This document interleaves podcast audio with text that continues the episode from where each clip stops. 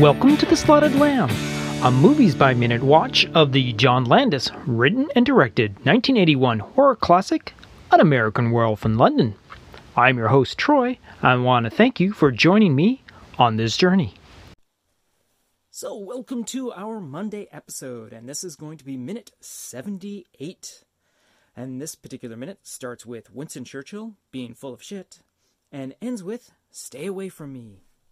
Now, as we are in the middle of this particular uh, sequence in the movie, uh, we are having, we are currently located in Trafalgar Square, uh, and uh, we now have a uh, David Kessler who is now convinced that he has turned into some sort of monster and went on the killing spree last night that all of London is talking about. He uh, is totally convinced that he is the werewolf that Jack had warned him that he was going to be turned into and has killed six people the previous night. And he is now, like I said, in the middle of Trafalgar Square trying to get himself arrested. And Alex is doing everything she can to convince the Bobby that uh, David's trying to get arrested from to not arrest him. So, as we pick up this particular scene, he is in the middle of uh, shouting out some tirades about uh, uh, different insults to different people in the English uh, history. Uh, he's uh, just insulted the uh, the royal family twice, and now he is uh, taking a pot shot at politics by s- saying that Churchill was full of shit. Winston Churchill was full of shit. That's enough. No, let go of me. And also, he then goes into the history of drama and theater by calling out the lineage of William Shakespeare. Shakespeare's French. Which is then followed up by a tirade of a couple of swear words as well. Fuck, shit, cut, shit. And while saying this whole entire uh, swearing uh, entour- uh, onslaught, uh, David is bouncing up and down on his feet, trying to yell at the top of his lungs while a crowd gathers around. The Bobby then steps forward and tries to uh, quell the situation. Come on, that's enough now. David, please. Alex then comes to his defense, uh, begging him to stop, and then David uh, tries to convince the Bobby that uh, he is unaware of who she actually is. Who is this person? So the officer at this point has actually started to get quite uh, irate with this whole entire situation and believes that it has to come to an end and he is about to tell David why he is what he is going to do. And at this, David is ecstatic practically at this whole entire resulting situation. If you don't stop this disturbance, I shall arrest you. That's what I want you to do, you moron.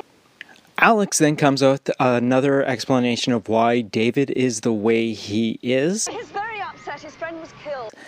And uh, another thing to note that uh, with all this uh, loud talking and shouting and all that, we can actually tell that it is quite cold out because we can actually see all of the actors' breaths as they are talking. David then out and out uh, tells Alex, Will you shut up? and then the Bobby comes back and says, Okay, that's it, we're done, move on. All right, it's quite enough. Come on, about your business, both of you. Come on. Now, uh, David realizes that all of a sudden it has actually switched to a situation where he doesn't look like he's going to get arrested. You're not gonna arrest me? David then uh, quickly uh, starts to, almost in a panic, start to look around at uh, what's around him and actually basically uh, uh, pleads to a, a woman, a woman in the actual crowd, a girl in uh, Trafalgar Square, which is played by Denise Stevens, who, according to IMDb, actually only has two acting credits for An American Werewolf in London in 1981 and Made in Heaven in 1987. She also has one other connection to this film, but uh, stay tuned to the podcast to find out what that is. So, when David asks the uh, red beret, blonde haired woman, Don't you think you should arrest me? she basically has her own explanation of what might be going on. I don't know. Perhaps he thinks it's a prank. David is now in disbelief as he turns away from this woman Frank! and then back towards Alex, who steps in front of him to try and console him. Winston Churchill was full of shit! That's enough. No! Let go of David, me! please. Shakespeare's French! Fuck! Shit! Cut! Shit! Come on, that's enough now. David, please. Who is this person? If you don't stop this disturbance, I shall arrest you. That's what I want you to do, you moron! He's very upset. His friend was killed. Will you shut up? All right, it's quite enough. Come on, about your business, both of you. Come on. You're not gonna arrest me? Don't you think you should arrest me? I don't know. Perhaps he thinks it's a prank. Frank! David. Then the Bobby starts to break up the crowd, Look, I've had enough of this foolishness. All right, come on. There's nothing to see. Come on. and uh, David has basically reached the end of his rope. Move along. Hopeless, it's hopeless. Come on. Let's go. Leave me alone! Funnily enough, the actual first person to actually lead this whole entire crowd is actually the Bobby himself.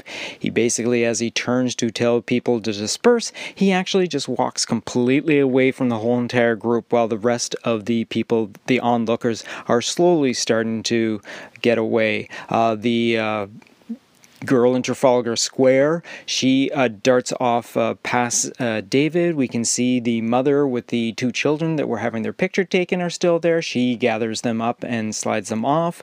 Uh, a couple of other uh, people that were really close in the uh, foreground, as you can see, are still kind of standing there, but everyone is now basically starting to mosey away. I guess mosey is not really the way that I guess some British people would actually do it, but they are slowly leaving the situation, uh, looking over their shoulders as uh, David continues to yell at the top of his uh, lungs about the situation, and Alex tries to console him. You people are crazy! I gotta do so, I gotta get out of here! And then the two of them discuss control.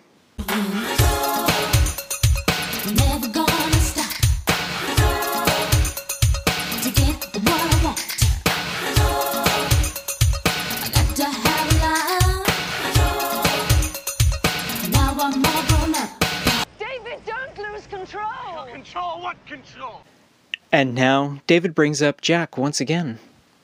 Jack was real. He tried to warn me and I thought I was crazy. David.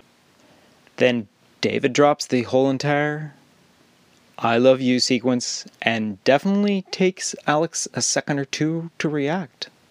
I love you. What? I love you. I Then David goes on about his memory gaps. you. I, but I think I did some terrible things last night, things I can't remember. Alex then tries to convince David that they should stick to their plan about uh, seeing Dr. Hirsch, David, let's go and see Dr. Hirsch. and David pushes her away. No, you gotta stay away from me. He then makes a final plea to her to stay away, gives her a kiss, and that's where we end this minute in the middle of this uh, testimonial to his feelings for her and how he wants her to be safe. So, this whole entire sequence is all between uh, close-up shots and pull and uh, uh, uh, aerial shots uh, down on this uh, gathering crowd. And in the group, we can see that at certain points there are definitely people who are actually there for the actual shoot, and it actually looks like there are actually two or three people that are just wandering around in the background. They can't really see. Everyone always seems to be looking like they need to be uh, definitely. Uh, it's not that. Sorry, uh, let me rephrase this as saying it's not like any, everyone that there is supposed to be there because obviously no one does the whole entire. Hey, look, there's a camera sort of thing. Like it is all that, but it's basically a small group that is around the. Uh, Alex and David and the Bobby, and then there's another group outside of that group that seems to be, as a passing by, seem to check in and all that. Uh, but if you go past that point, there is no one in the Trafalgar Square area except a, a flock of uh, of pigeons, or whatever a grouping of pigeons is called.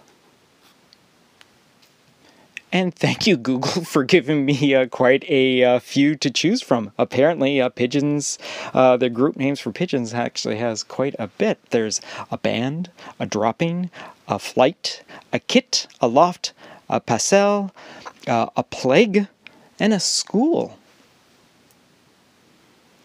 And again, obviously, there is still traffic going around Trafalgar Square and all that. There is still people walking on the outside border of Trafalgar Square. People are still in the streets. Uh, vehicles, like I said, running or going around. Uh, everything is definitely wet and damp, as you can uh, clearly see. But then again, it is England, so that's uh, pretty much uh, standard. Uh, every pretty much every other person is carrying an umbrella of some sort. At one point, when uh, the uh, the girl in Trafalgar Square is walking by as David starts insulting the uh, crowd, uh, she almost looks as if she almost runs into David at one point. And like I said, when we look at the final sh- uh, aerial shot of the crowd that's gathering around uh, David, we can see that the like I said, the Bobby is pretty much the first out of there. He's like fed up. He's done. He's out of here. And the looker-ons start to eventually fade away as we then uh, center down into the uh, two uh, lovers having a quarrel about uh, the situation they find themselves in.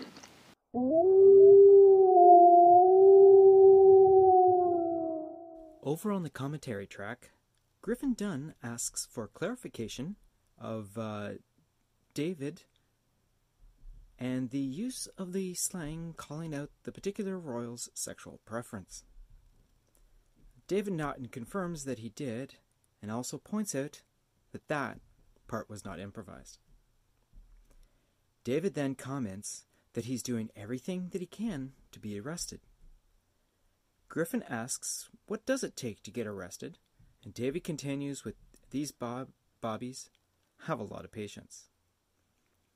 Then, once the character of David starts to talk to the girl in Trafalgar Square, Griffin suddenly recognizes her and vocalizes his observation.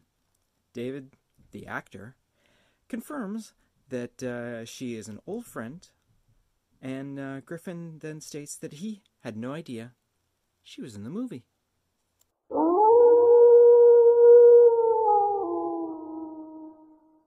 According to the script, scene 77, exterior, London street day, and like stated in the previous minute, the script just states that it's a street in London and not Trafalgar Square like it is in the movie. While the beginning insults are the same, however, the script has one missing from the film about the uh, Queen Mother and a particular sexual act that she performs in hell a la The Exorcist and Regan. The remainder of the script is as it pertains to this minute of the film, plays out pretty much the same.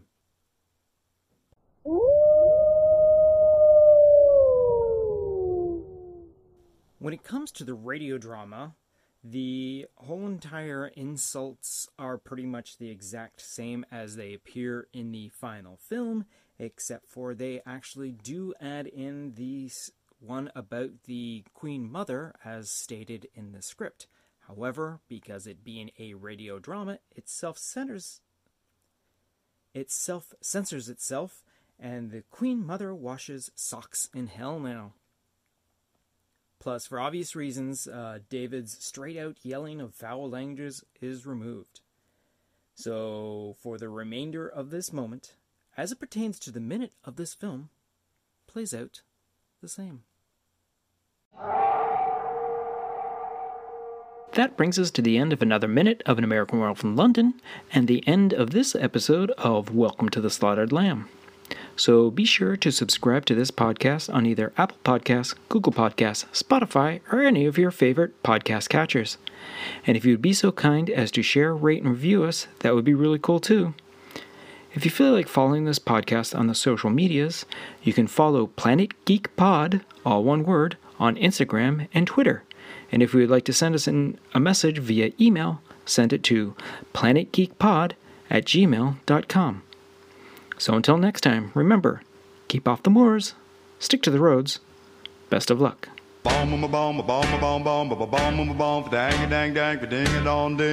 Blue moon. Oh, and I've continued to record from this whole entire thing, so I don't even know what I've actually messed out on. So, we're going to stop it here.